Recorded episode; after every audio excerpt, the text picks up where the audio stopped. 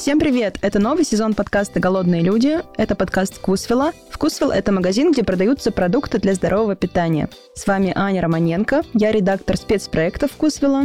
И я не уверена, что у ЗОЖа есть будущее. А я Настя Боброва, я отвечаю за контент во Вкусвилле. И я не то что про будущее, я о настоящем ЗОЖе имею очень смутное представление и довольно скептичное. Поэтому здесь мы разбираемся с явлением ЗОЖ в России, начиная от того, как оно зародилось, как влияет на жизнь современных людей и заканчивая тем, что происходит с индустрией сегодня и будет происходить завтра.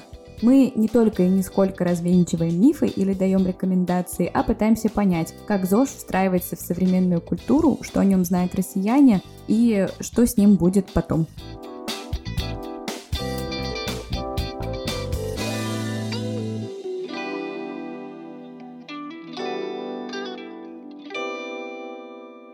В январе 2022 года правительство Новой Зеландии издало уникальный закон.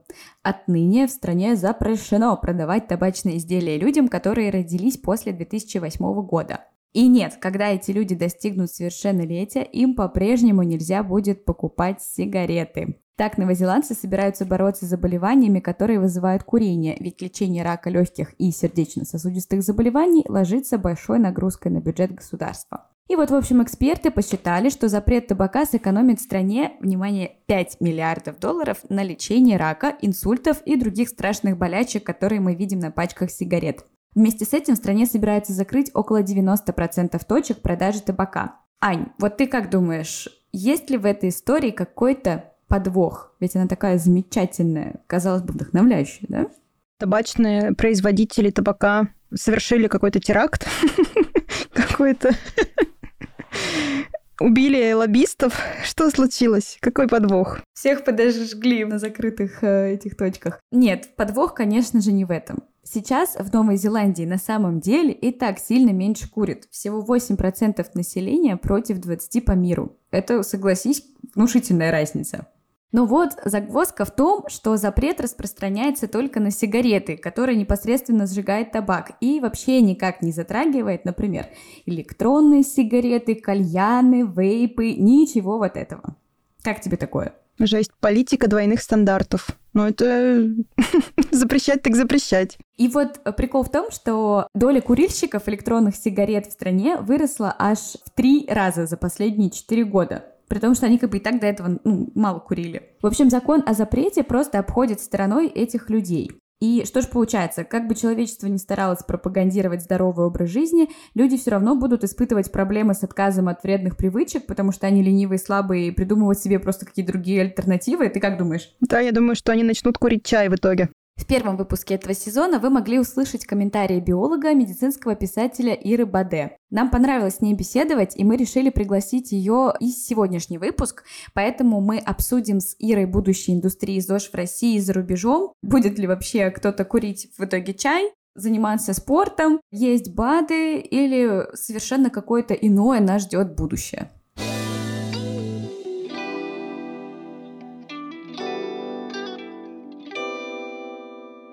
Ира, привет!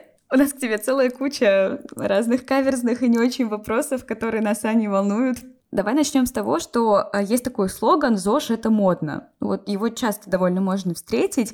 Что это вообще означает? Правда ли вот ты согласна с тем, что ЗОЖ – это модно? Чем это вообще обусловлено? последние годы это действительно стало так, потому что есть запросы аудитории социальных сетей а, на более здоровый образ жизни. Потому что все хотят жить долго, и, как правило, это требует каких-то определенных усилий. Но мозг человека так устроен, что он любит лениться. Если мы, соответственно, ленимся, то, значит, мы начинаем придумывать какие-то пути обхода. И эти пути обхода приводят нас куда? Правильно, к разным инфопродуктам, которые продаются в огромном количестве социальных сетей. Что самое интересное, именно из-за этого есть большая проблема. То есть э, скажем так, здоровый образ жизни очень часто обесценивается. Именно из-за того, что такое вот к нему отношение, какое-то, ну, там, фигню какую-то свою толкают где-то, на самом деле там здоровый образ жизни это вот, не знаю, это вот так вот должно быть. Там кто-то говорит, что нет, нужно просто,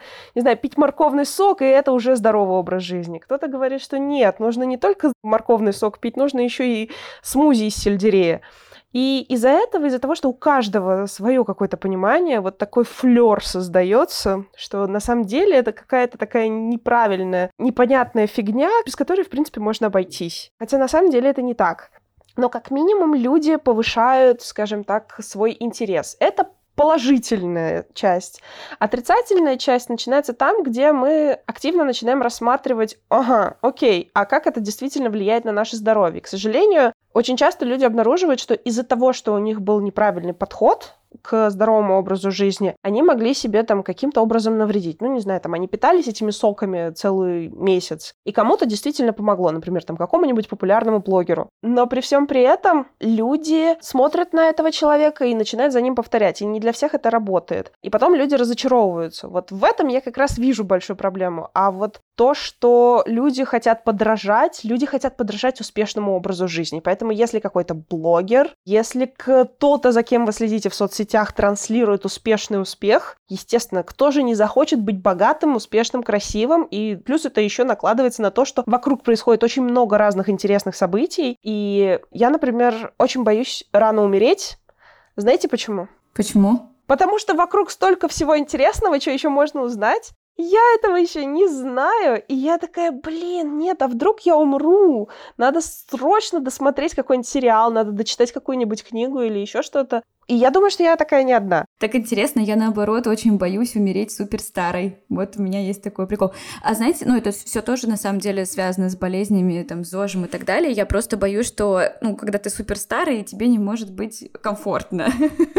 А есть даже специально такая штука, как э, здоровое постарение. То есть э, человек должен не просто стареть, он должен качественно стареть. То есть э, сам тренд на продолжительность жизни, то есть мы не гонимся за продолжительностью жизни, то есть нет никакого смысла в том, что человек будет жить 120 лет, если он последние 20 лет будет жить просто, скажем так, весьма условно. Ира, в начале э, этого выпуска Настя мне рассказала про опыт Новой Зеландии, в которой радикально борются с курением, и все, каждый, наверное, человек слышал о том, что курить это плохо, алкоголь вредно, есть много тоже вредно, нужно есть больше овощей. Мы все это знаем, но мало кто из людей придерживается этих советов и внедряет их в свою жизнь. Почему так происходит? И почему мы не можем отказаться от вредных привычек? Мы как человечество. Опять же, мы приходим к вопросу о том, что такое здоровый образ жизни. С одной стороны, человек может сказать, окей, я хожу в качалку три раза в неделю по два часа. Ну, наверное, если я выкурю одну сигарету, ничего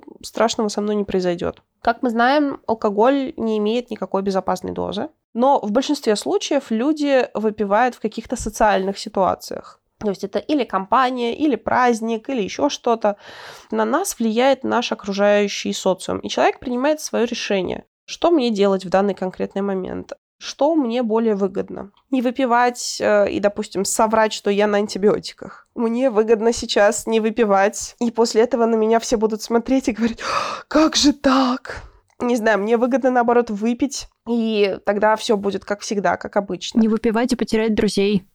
Да, или, допустим, я хочу сейчас выпить просто потому, что я хочу расслабиться. Или наоборот, вы пришли в компанию ЗОЖ, и там все такие зожники из качалки, все со смузи, а вы пришли с пивом, и все такие типа, фу, зачем? Кажется, в такой ситуации никто не был. Да, не, на самом деле Ноль таких людей. Стопудово у меня такие ситуации были, я тебе больше скажу. Человек все-таки воспринимает социальную ситуацию. И из-за того, что мы принимаем решения, исходя не из того, что когда-нибудь там нас э, накроет инфарктом миокарда, или у нас случится инсульт, или мы заболеем раком из-за того, что мы пили так много алкоголя. Нет, мы воспринимаем ситуации, те, которые сейчас. Как это на нас повлияет в моменте? Мы не можем в долгосрочное планирование вообще, в принципе, потому что для нас риск заболеть раком в 60 лет, даже если нам 55, звучит очень так пространно как-то. Может быть, случится, а может быть и не случится. Вообще люди очень плохо оценивают любые риски. Когда же речь заходит о человеке без медицинского образования, ему сложно понять, что даже одна сигарета, даже одна рюмка водки, they make difference. Они вносят изменения, они вносят коррективы в ваше состояние, состояние здоровья глобально. Да, вы можете этого сейчас не почувствовать, но вы почувствуете это потом. И рак, например, э, может развиться не в 60 лет, а в 59. Понятно, что история не знает сослагательного наклонения, и мы не знаем, что бы было бы, если бы бы, но в любом случае эти факторы риска, они на нас влияют. Скажем так, самый простой банальный пример. Вы идете на стройки без каски. Значит ли это, что на вас упадет кирпич? Нет. Но если он упадет, вам будет нехорошо. То есть получается, что если мы не умеем вообще продумывать свою жизнь наперед и думать о рисках, то эти проблемы с ЗОЖем останутся как будто бы навсегда. Нет, ну то есть всегда людям будет непонятно, зачем глобально так перестраивать э, весь свой образ жизни, когда лучше сейчас вот выпить, закурить и успокоиться и решить проблему в моменте. Есть ли вообще какая-то надежда на то, что этот тренд, он вырастет в каком-то максимуме и в долгую, или в конце концов всем надоест говорить про йогу, про ЗОЖ и про все остальное, мы вернемся от чего ушли. Пока что у нас запрос на волшебные таблетки, и он в большой очень степени появился из-за вот этого биохакинга, потому что все внезапно услышали про биохакинг и стали принимать э, очень много таблеток. Поэтому я думаю, что, скорее всего, пока тренд биохакинга продолжается, тренд э, ЗОЖа тоже продолжится. То есть это два параллельных друг другу тренда, которые очень похожи друг на друга, но только один про здоровый образ жизни, а другой про биохакинг. Что касается того, всегда ли будут люди такие слабые, зависимые и все такое, это, конечно, мы всегда такие были. Ну, то есть ничего глобально не изменится. Но я вам больше скажу, если человек изначально растет в благоприятной среде, или он действительно смог превратить здоровый образ жизни из вот этого изнуряющего чего-то, из того, что, боже, как меня все достало, я не хочу ничего делать, в что-то, что является для него просто обычной рутиной, я думаю, что это перестанет быть такой большой проблемой. Ну, то есть, опять-таки, как мы в самом начале говорили, если человек выпивает одно-два пива по пятнице, ну, наверное, это не такая большая проблема, хотя мы все еще знаем, что нет безопасной дозы алкоголя. Да, мне кажется, что мы всегда такими будем, но просто потому что это в нашей природе, мы любим быть ленивыми. И благодаря этой лени мы придумали очень много технологий, которые облегчают нам жизнь. Например, условно говоря, всем было лень стирать, и мы, как человечество, придумали стиральную машину. Вот и все. И теперь стиральная машина отдувается за нас. Мы придумали специальный пылесос, робот, который ходит и который активируется Алисой, и все. Скоро мы придумаем аппарат, который будет ноги нам перемещать, чтобы выходить 10 тысяч шагов в день. Я бы хотела не так, кстати. Я бы хотела, чтобы придумали какую-нибудь таблетку, благодаря которой мне вообще не надо ходить 10 тысяч шагов. А вот тут мы возвращаемся к биохакингу. Как будто бы прошло не так много времени с момента, когда пищевая промышленность победила голод, и то не везде и не во всех странах. Может ли случиться такое, что мы, как вид, забудем, что в нашем прошлом был голод, генетическая память это это воспоминание и живет. И когда-то родится поколение, для которого еда будет не так важна, как, например, для нас, она и источник, и средство для борьбы со стрессом, и радость, и все, и праздник, вот это все еда. Она такая классная, такая молодец. И родители когда-то поколение, для которого еда будет просто как источник энергии и ничего больше. Это хороший вопрос, потому что, по идее, мы очень сильно зависим от еды именно по причине того, что она является нашим источником энергии. То есть, если мы проведем некую аналогию, то нефть и газ — это то, с помощью чего страны, очень многие, составляют большую часть своего бюджета на будущий год. И, соответственно, другие страны, те, которые покупают нефть и газ, они не могут без них вообще существовать, они не, бог, не могут совсем от них отказаться. И поэтому, да, еда, скорее всего, останется все-таки значительной частью нашей жизни. С другой стороны, если мы будем проводить полностью аналогию с э, неким топливом, то мы увидим, что очень многие страны э, сейчас переходят на альтернативные источники энергии, просто потому что, ну, скажем так, наша Земля, она не очень хорошо себя чувствует, когда мы используем очень большое количество нефти и газа или угля. Поэтому, возможно, вполне возможно, что мы тоже будем переходить на некие альтернативные источники питания, такие как э, Soylent или и же с ним, там, не знаю, какие-нибудь условные таблетки, те, которые мы обсуждали. Но проблема заключается в чем? Для того, чтобы это произошло, нам необходимо все-таки неким образом перестроить работу своего мозга, потому что наш мозг устроен именно так, что он получает удовольствие от еды, он получает удовольствие от того, что мы насыщаемся.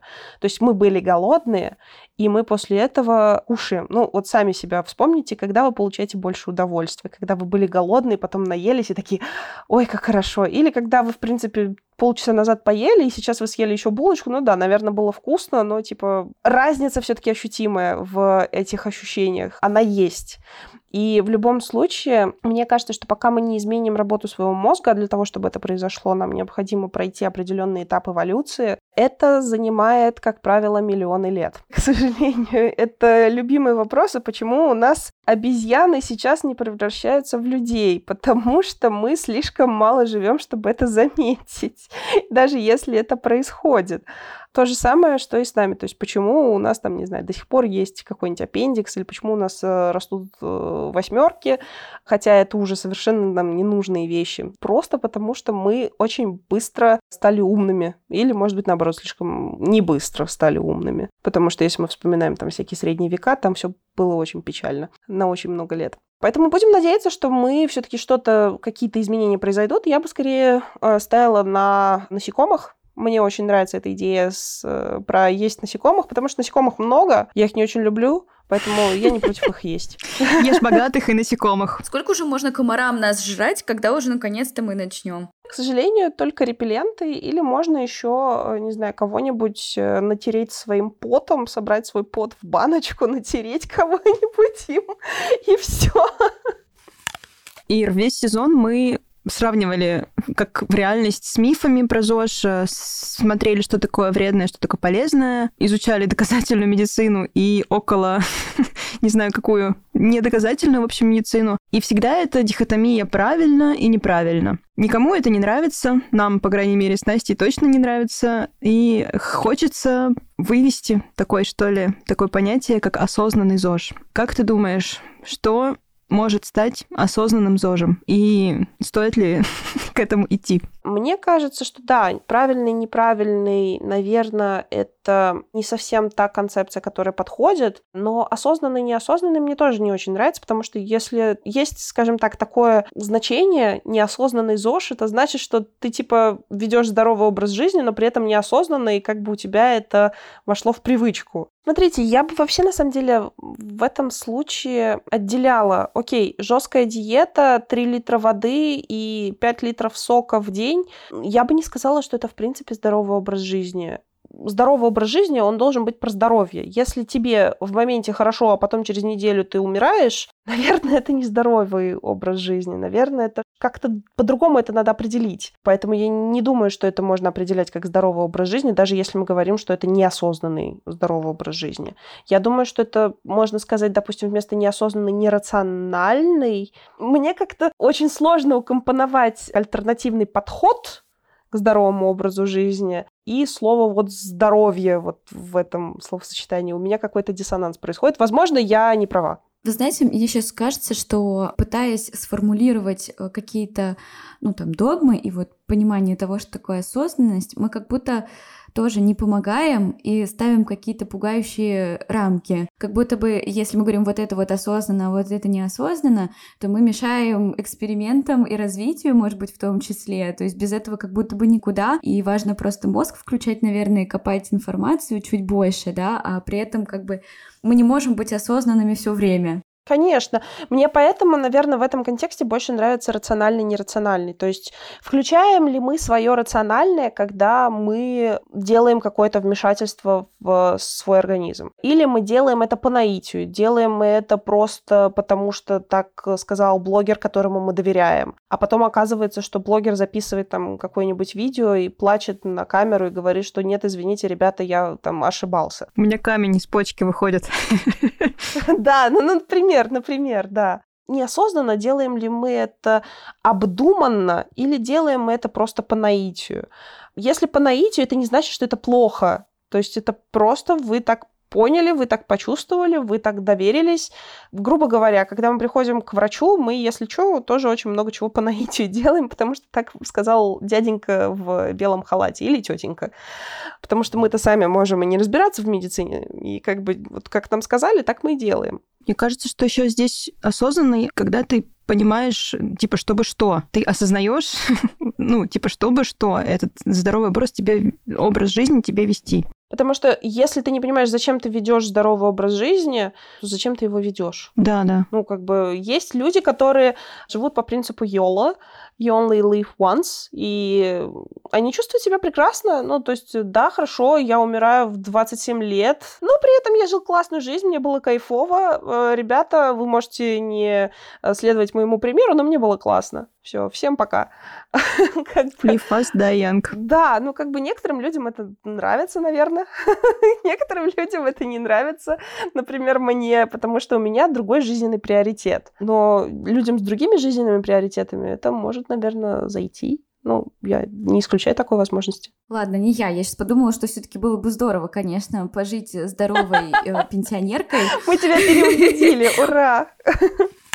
Ну вот скажи, как ты думаешь, давай сейчас попробуем вообще трешануть и представить себе все, что угодно. Вот через 50 лет, как вообще люди будут жить, если они... Вот подумаем, что они все-таки пришли к здоровому образу жизни какому-то, да? Что это вообще такое будет? Что они будут делать? Мы говорим про идеальный мир или мы говорим про то, как это будет в реальности? Потому что если мы говорим про идеальный мир, то мы делаем все обследования по рекомендациям, там раз в пять лет проходим колоноскопию и не приходим к врачу больше никогда, там, например.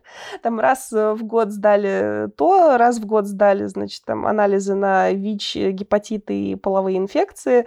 Один раз в год сделали флюорографию, раз в пять лет колоноскопию, как я сказала, там после 40 лет сделали скрининг того, скрининг всего, и все и как бы потом по наблюдению врача. Если мы говорим про как это будет в реальности, я думаю, что, скорее всего, БАДов будет больше, потому что я сейчас нахожусь в Азербайджане, и э, здесь рынок БАДов, он, во-первых, совершенно другой, он не такой, как в России. И этих БАДов, их прям реально очень много. Их, наверное, даже больше, чем в российских аптеках. То есть в любые аптеки мы можем зайти, и там будут разные БАДы, потому что они привозятся из разных стран. Я думаю, что таких БАДов, к сожалению, будет становиться все больше, потому что есть этот запрос на волшебную таблетку, и даже вот э, вы сегодня, я не помню, кто точно из вас говорил про волшебные таблетки, кажется, Настя, которая хотела волшебную это, таблетку. Конечно, это я.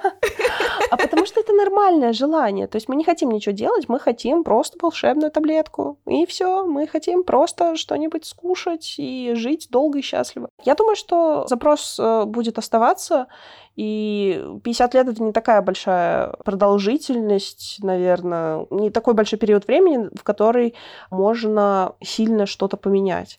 То есть через 50 лет, я думаю, БАДов будет больше. Скорее всего, все будет точно так же примерно, но, возможно, мы будем принимать гораздо больше этих самых БАДов. Скорее всего, люди будут переходить на более быстрое питание. То есть понятно, что мы не откажемся от ресторанов, но в случае того, что у нас очень сильно ускоряется потребление информации, мы постоянно находимся в информационном пространстве, и нам нужно двигаться быстрее, нам нужно обрабатывать информацию быстрее, у нас просто не хватает времени на обработку пищи, у нас просто не хватает времени на готовку, и поэтому мы будем потреблять что-то очень быстрое. И, скорее всего, это будет что-то быстрое, ну, там, не знаю, я пробовала как-то устриц, я поразилась тому, что я наелась с двух И то есть э, это было прям очень питательно, очень классно. И, наверное, в моем идеальном мире две устрицы, что-нибудь вот такого же размера, то есть ты просто их съел, и ты не голодный. Есть такой продукт, называется Soylent. Он очень популярен в Силиконовой долине, он достаточно популярен в том числе и в России. Для тех, кто не знает, что такое Soylent, это еда в порошке, которая содержит все необходимые витамины, минералы, углеводы, жиры и белки. Все, что необходимо. То есть ты можешь потенциально питаться только сойлентом. Скажем так, если ты не успеваешь поесть, то да, наверное, лучше съесть сойлент, чем закидываться чем-нибудь, каким-нибудь фастфудом, да, и, или голодать. Но есть исследования, которые показывают, что питание только жидкой пищей, они очень плохо влияют на психологическое состояние человека. У тебя мозг не понимает, что происходит. Ты всю жизнь ел, а сейчас ты не ешь, ты пьешь, но как бы вроде как все нормально, но что-то не так. И эти, очень много этих исследований, в том числе, были проведены с участием пациентов, онкологические пациенты, которые не могут есть обычную нормальную пищу, и им приходится питаться через зонд. И психологическое состояние, понятное дело, у них еще хуже, потому что у них есть онкологическое заболевание, но в том числе есть и ухудшение в физическом состоянии, в первую очередь там с зубами, например, появляются проблемы с жевательной функцией, с глотанием. Ну, то есть это очень такие незаметные изменения, которые происходят постепенно. Поэтому, да, наверное, заменять какой-нибудь прием пищи сойлантом – это вполне нормальная, живая, рабочая идея. Полностью переходить на сойланд, я думаю, никто не будет. Но если можно перейти на что-нибудь, что ты вот так вот быстренько приготовил, съел, и как бы у тебя не отобрали жевательную функцию при этом, было бы, наверное, здорово. Я думаю, что мы к этому будем идти. Готовая еда из Кусвела. Я, кстати, обожала эту запеканку вашу, э, такую картофельную. Я покупала по две штуки и все время их разогревала, и это было просто шикарно. Это была лучшая моя еда. Будущее уже здесь. Ты сказала про жевательную функцию, Ир, так может быть просто она скоро станет атовизмом, знаете, как копчик, когда на самом деле она не нужна. Вдруг в будущем наши технологии и изменения в этом мире нас изменят, и нам, правда, это уже не понадобится. Представляешь, у тебя есть таблетка, и тебе не надо ничего жевать, и у тебя в итоге будет супер маленький рот и маленькая челюсть, и тебе а как разговаривать?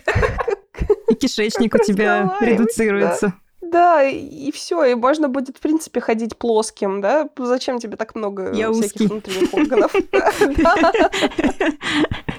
А, да. Прикиньте, и тогда никаких стандартов толстый ты или тонкий, все одинаково плоские. Да, да, конечно. И можно будет отказаться от всех этих стандартов э, социальных сетей, можно будет отказаться от стандартов красоты. Да, наверное, ну так подумать, если с другой стороны, то есть э, есть опять же исследование, что мы живем не просто так, мы живем и у нас в мозгу что-то происходит, то есть у нас вырабатывается предвкушение ожидания пищи. Наш организм уже заранее Радость. ожидает, ага, да, мы сейчас получим, мы сейчас что-то получим, сейчас будет что-то вкусненькое. И все. Мы уже вроде бы поговорили про, пофантазировали, какая может быть там еда, БАДы будущего, вот именно наша там пищевая составляющая. Но ЗОЖ это же еще и про спорт, про какую-то психологию в том числе, какой-то в конце концов work-life balance. Ир, как ты думаешь, что с этим будет происходить в будущем? Будет ли что-то меняться? Насчет work-life balance мне очень нравится подход нынешний, когда все, ну, скажем так, не все, но популяризация популяризация психологии привела к тому, что люди стали больше действительно задумываться о том, что, ой, а нужно вносить все-таки work-life balance, и нужно любить себя, нужно там, в общем, относиться к себе очень бережно, и тогда, наверное, все будет хорошо. Что касается спортзалов, в этом плане я, наверное, не очень оптимистична, потому что, к сожалению, очень и ковид это показал, не все работы сейчас, далеко не все работы сейчас требуют точного присутствия. То есть, скорее всего, мы все чаще будем сидеть дома. Все больше специалистов, за исключением некоторых, э, например, тех же самых врачей, возможно, даже учителей, потому что все-таки обучение иногда требует личного присутствия. Соответственно, мы все чаще будем сидеть дома, и в этом смысле мне нравится мультфильм «Валли», как он показывал э, вот этих э, пухленьких толстячков, которые ехали куда-то там далеко-далеко, и когда один из них встал, на свои ноги, все такие «Вау! Ничего себе, он ходит!» Вот мне кажется, что, к сожалению, с физической активностью у нас все не очень хорошо. Отсюда а, все вот эти битье тревоги о том, что, боже мой, нам нужно скорее проходить 10 тысяч шагов, хотя эти 10 тысяч шагов, ну, типа, их никто никогда не подтверждал в нормальных исследованиях. Они появились просто, ну, как маркетинговый ход. То есть, по сути, это не совсем... Это число взято из потолка. Просто красивенькое. Так а разве само понятие work-life balance не подразумевает, что ты вместо work немножечко еще и волк? Нет, там же не work-walk balance, там work-life balance. А под лайфом мы как раз-таки очень часто воспринимаем что-то, что не очень вкладывается в концепцию здорового образа жизни. Например, то же самое курение, выпивание, хождение по барам и прочие... Сериалы. Да, и сериалы, там какой-нибудь binge-watching, binge-eating, что угодно. То есть мы просто лежим и думаем, боже мой, как же я хорошо поработал, можно теперь умереть э, в конце пятницы. Я не хочу в такое будущее. Поэтому, поэтому я думаю, что, скорее всего, окей, мы будем все-таки пытаться быть оптимистами. Я бы, наверное, предлагала при планировании, во-первых, хорошо всегда жить возле работы. Но слишком близко к работе жить нехорошо. То есть, когда ты живешь там, не знаю, в одном и том же доме со своим офисом, это плохо, это отвратительно, и ты все время будешь опаздывать. Поэтому есть такой момент, что жить нужно в 15 минутах, в 20 минутах ходьбы от работы. И тогда тебе будет, ну, наверное, экономически не очень выгодно вызывать ни такси, там, ни ездить на каком-то транспорте. Ну, можно там, если ты опаздываешь. Но лучше будет пройтись. И вот тогда, мне кажется, как минимум вот это хождение, это уже хорошо. Ну и, конечно, с учетом того, что мы будем все-таки становиться, наверное, богаче, потому что, в принципе, люди становятся богаче с каждым годом. В среднем, так, по миру. Ну, я хотелось бы надеяться, что тенденция такая продолжится, что мы все-таки будем как-то экономически развиваться, что-то будет такое хорошее, и э, мы все-таки сможем позволить себе всякие спортивные залы, будем в них ходить почаще, или даже, может быть, сделаем какую-нибудь дорожку дома для ходьбы. Знаете, вот эти все замечательные Пол. офисы, когда ты работаешь... Дорожка для ходьбы. Когда ты работаешь... Да, когда ты работаешь стоя. То есть у тебя стоит полочка такая, а, и ты, значит, ходишь э, по этой дорожке, и работаешь. Это довольно прикольная штука, я себе хотела такую сделать. Нет, ну вот в такое будущее уже можно пойти. Да, в будущее можно пойти прямо по дорожке. Прямо по ней уже. Да. Прям, знаете, захотелось прям сейчас взять и пойти куда-нибудь уже в конце концов. Итак, друзья, это был последний эпизод нового сезона подкаста «Голодные люди». Мы с вами не прощаемся, поэтому если вам нравится то, что мы делаем, продолжайте нам ставить оценки, в особенности пятерки в Apple подкастах и писать отзывы, чтобы ЗОЖ в итоге победил. Ура! С вами были Аня Романенко и Настя Боброва. До встречи в следующем сезоне.